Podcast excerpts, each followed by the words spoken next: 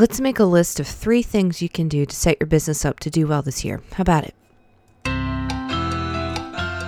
You're listening to Copy Chatter, the podcast where we talk about all things writing business. We're having a conversation here about freelance writing and freelance writers, and you are invited. Let's chat about business, marketing, dealing with clients, mindset issues, copy tips, and rolling with the changes. We'll also delve into what's going on with this particular writer as I grow and build my own business. Ready to talk shop? It's time for some copy chatter. So, as I contemplated what to tell y'all in this episode, it took me a minute because there were there I mean there are lots of things that it would be good for you to implement in your business this year. And I wanted to make sure that the things I shared would be helpful for you no matter where you are in your business. Whether you're just at the starting line or you've got a year, year and a half, maybe even longer under your belt. Um, I just wanted three kind of quick hit things that might help because these are things that really helped me feel like I was moving away from hobbyist and more into super professional business lady. so, more of that for you. First, I want to digress for a moment and just note that it is a cool 46 degrees here in my office. it is very chilly. So, normally I want to have the best audio quality I can possibly produce in this uh, podcast. And that goes today as well. However, you may hear my heater humming in the background occasionally. I have this like, bo- it's like a box, a window box heater thing. I don't know. I don't understand it. Previous owners put it in, but it makes things less cold. Um, anyway, so that's what that funny noise is. But I digress. Three things to implement in your writing business pronto if you're not doing these already. The first thing, and this is something you've probably heard me talk about before, but it's crucial and we all need the reminder, and that is to raise your rates. If you've been in business for more than maybe four months, you are most likely due for a rate increase now, there's a lot I can say on this subject, and I've already said a lot on this subject in my blog, and I probably have previous podcast episodes on it too. We're up to episode 71, and so the catalog in my head is not as sharp as it used to be. um, but anyway, if you would like to go really in depth on not only why you should raise your rates, but how, and maybe even get yourself a little template for the raise your rate email to send to clients, then you can head over to ashleygainer.com slash raise dash your dash rates. And those dashes are hyphens.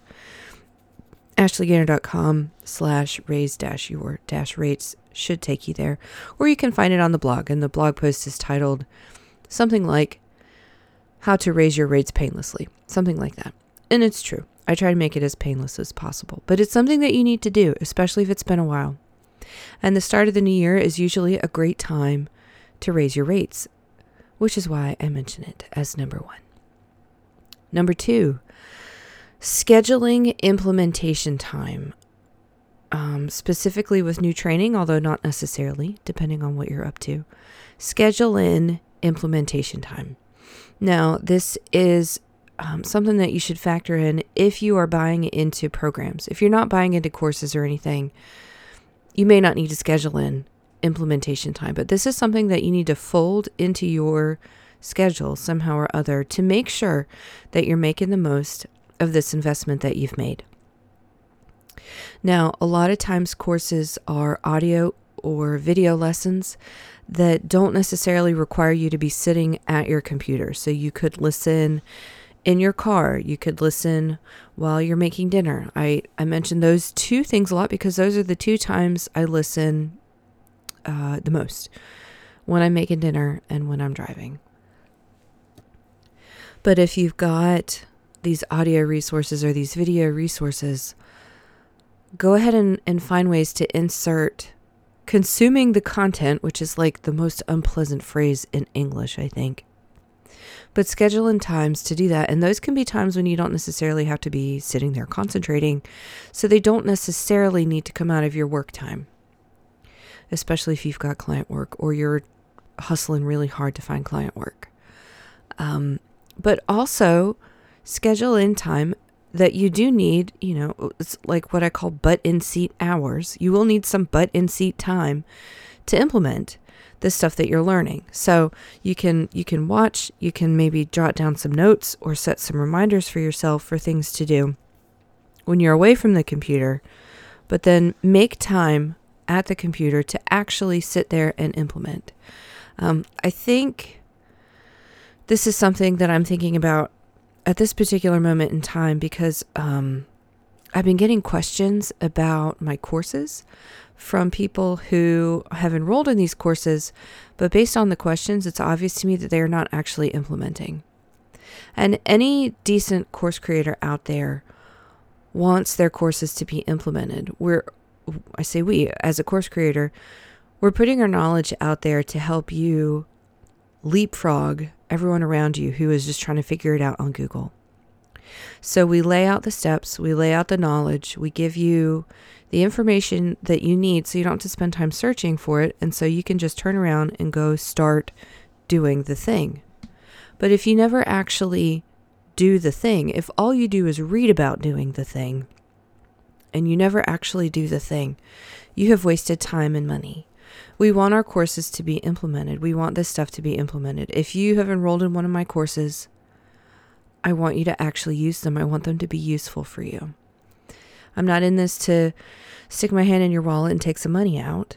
There are plenty of course creators out there who are like that. Thankfully, I don't see a whole lot of that in the freelance writing type realm, you know, this little corner of the world that we're in. I don't, I mean, most of the people out there are pretty genuine. Um, but in general, you'll find course creators with money as a primary motivator.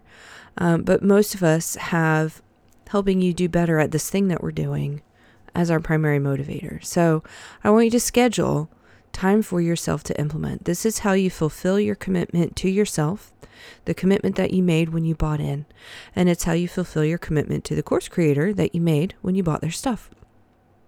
It's how you show up for yourself and actually make it happen. I want you to do that. I want you to start scheduling things in. Now, if you are following my my 90% rule that I've talked about before, which is that 90% of your working hours outside of the time that you do client work. So 90 you have your client work and then 90% of the time that's left over should be spent finding more clients. Some courses that you take um, implementing implementing them will be different strategies to find new clients. Booked Out Writer is all about that, for example. Um, but some courses are not. Some will be about how to find a website, or like Clips Camp is about how to put together your writing samples. Those aren't um, something that you actively do while you are searching for clients. It's something that you need so that you can search for clients more effectively. Um, but but Clips Camp itself is not how to go find clients. So you need to set aside time to implement. If you're doing Clips Camp, you need to set aside time to write your clips. And arguably, if you don't have your clips yet, I would I would recommend that you do that before you start looking for clients or alongside. Maybe it's a 50-50 split in your working hours, 50% finding clients, 50% working on your portfolio. Um, the other kind of guideline that I that I talk about as far as time dedication goes is the 60 30 10 um, and that's the Ed Gandia one. I believe I got it from him. And I know that I've talked about these on a previous podcast episode. Um, but the, the 30, 60, 10, if that's what you're 60, 30, 10, if that's what you're doing, then the 30% is like working on your craft. Um, and so I imagine many of the courses that you um, are purchasing as a freelance writer have to do either with finding clients or learning or improving some facet of writing skill itself, whether it's learning a new format or studying direct response, copywriting, or whatever it is. Um, so put this stuff on your schedule. When you buy a course, block out on your schedule when will I do my coursework? I want you to start actually doing that if you've never done this before and see if it makes a difference. But show up, block out your time and then show up and just see if that makes a difference. Okay, that's number two. So we're raising our rates. We are scheduling implementation time for all that stuff we just bought, um, or stuff that we bought a while ago that we never finished. Now, now that I've said that, I need to digress again. just because you bought a course, that doesn't mean that you need to finish every single lesson. Um, it is okay to buy a course, just take what you need from it, and then never finish it. Okay, there are some courses that I buy just to get a bonus. I don't do it often, but I've done it. It is a thing that has happened.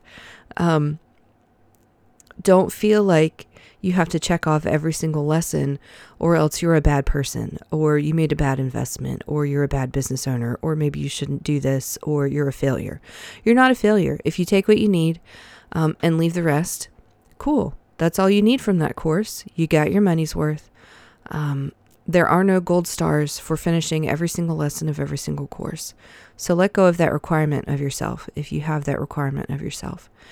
You are free not to finish. If you have bought any of my courses and you don't need every single lesson and every single course of mine that you've bought, this is your official permission not to finish.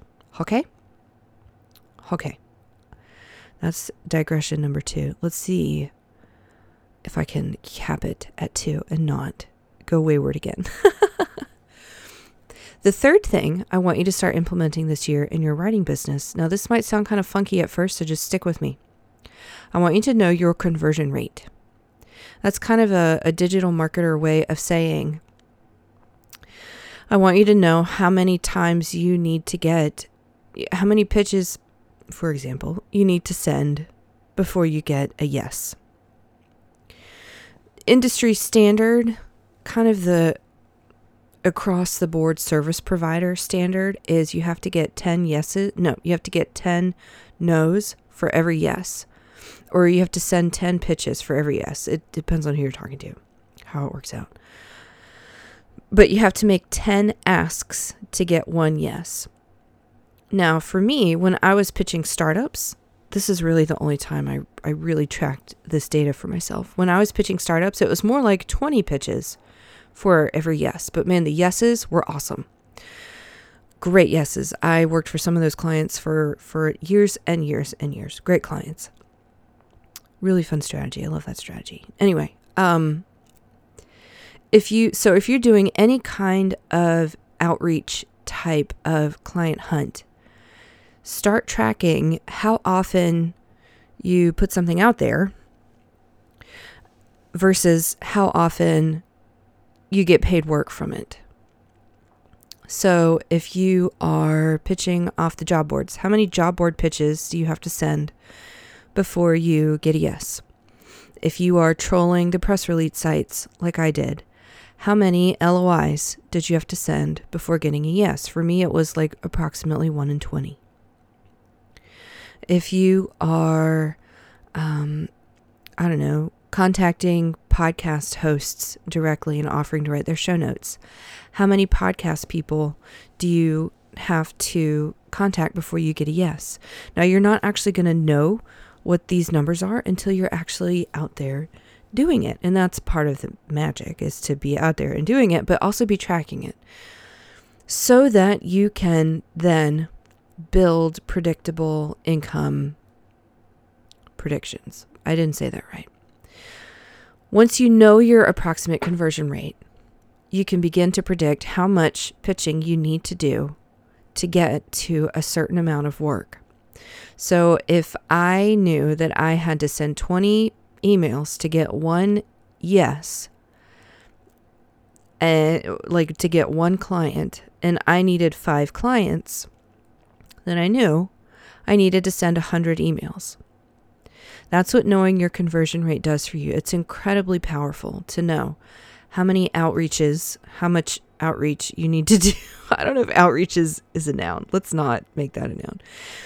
If you know how much outreach you need to do to get a yes, and you know how many yeses you need, then you have a target. You know exactly what you need to do, and then you can start chipping away at it. You have a plan. The plan practically writes itself and then you don't have to think so much and it's just a matter of executing and when you can fire your brain and not have to think so much and just execute the plan, you are so much more likely to get it done.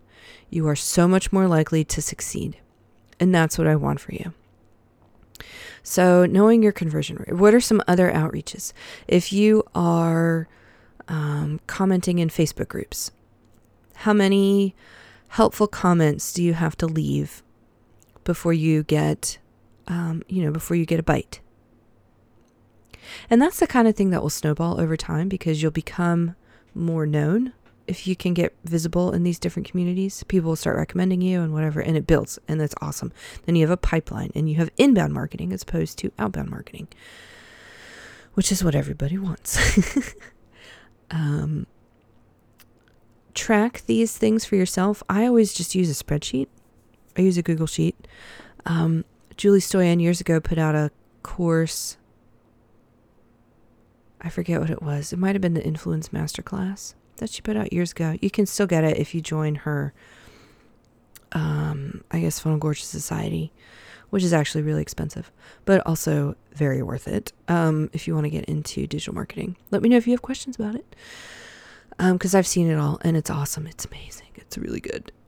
But it goes way beyond the scope of freelance writing, so I should not be talking about it. but anyway, um, Julie has a product. I think it's in the Influence Masterclass, and she no, it was in her Find a Client in 30 Days or Sign a Client Sign a Client in 30 Days, something something. I don't even remember anymore. Anyway, it was a 30 day plan, talking about step by step what to do to find a client. Um, and in this, she recommended keeping a spreadsheet um, of basically every Facebook interaction that you have in these groups, leaving comments and helpful posts and stuff in these entrepreneur groups or, you know, whatever these market groups were, and like copying the permanent, you know, copying the, the direct URL to each of these posts where you're leaving comments to keep track. How many how many posts do I have to comment on in Boss Mom before somebody hires me? And it's a little bit tedious, but it's also once you start having these numbers, it's kind of intoxicating. Maybe. Maybe that's just me. I love having data though. I love having numbers to tell me what to do. Because then I have to, then I can fire my brain and I can get out of my emotions because my emotions make terrible, terrible business decisions. I'm guessing yours do too. So a lot of my career has been um, oriented around how do I get out of my emotions? which is kind of funny because as a copywriter, I need to have lots and lots of empathy. But anyway, systems and processes and numbers and data, these things are all going to help you. They are boring, they are not very exciting, they are not necessarily easy. They're fairly simple, but they come with layers of emotional baggage that make them feel very hard. But uh, the more you can set that aside and do this stuff, the better off your business is going to be, the more confident you're going to be. You'll be amazed how much more confident you'll be if you start implementing all three of these, if you start raising your rates, if you start scheduling implementation time and you start tracking your conversion statistics. You know, how frequently do you convert? Does a pitch convert into a client? The more you start doing these, the more empowered you are and the more um, capable you will feel, and the easier it all becomes. And the more your business is going to grow. And that's what I want for you. That's why that's why I'm here. I mean, I'm usually not one to shy away from running my mouth, but I make this podcast to help y'all. Um, there wasn't a podcast like this when I was coming up, and now there is because I made it, and I made it for you. So um, hashtag do what Ashley says. Is it sacrilegious to say that? It might be. I should probably wait for someone else. Actually, I think someone else has done that, so I'm okay. It's okay. I didn't break any rules there, right? I didn't break any rules. We're good. Anyway, I think the cold is getting to my brain, so I'm going to wrap it up right now. If you would like more on being a freelance writer. If you want to ask me questions, if you want to hang out with a community of other freelance writers who are trying to do this freelance writing business, just like you are and just like I am, I invite you to come into my Facebook group, The Inkwell Guild. You can find us on Facebook by searching for The Inkwell Guild with Ashley Gainer. I said that kind of funny, didn't I? You can search for The Inkwell Guild with Ashley Gainer um, and and click over and request to join. Or you can go to theinkwellguild.com and that will take you straight to the group, answer the questions, and we'll let you in and we can start hanging out. And that's all I've got. Next week, I will be back in your ears with some more stuff. if you ever have any ideas for the show, please don't hesitate to let me know. I love hearing what's helpful for you and what's um, what you want more of or what you want anything of. You can leave a review if you'd like. You can come into the Facebook group and tag me. You can send me an email if you dare, um, but I'm kind of overwhelmed with email at the moment. So Facebook is probably your best bet. And I'll see you over there. So, my friend, if you have been listening to this podcast and you like what you hear, have you left a review? I'm just wondering. And I only ask because reviews are really, really helpful for podcasters like me. I really care about what you're thinking, what you need, and how I can come alongside you and help you grow your freelance writing business so that it's something that really supports your life and gives you exactly what you're looking for in some kind of work from home, get paid to write type of thing. So if you have not left a review and you are so inclined, I would be deeply grateful for your stars, for your commentary, and of course, I want you to tell me what you love so I can keep doing more of it. Thank you.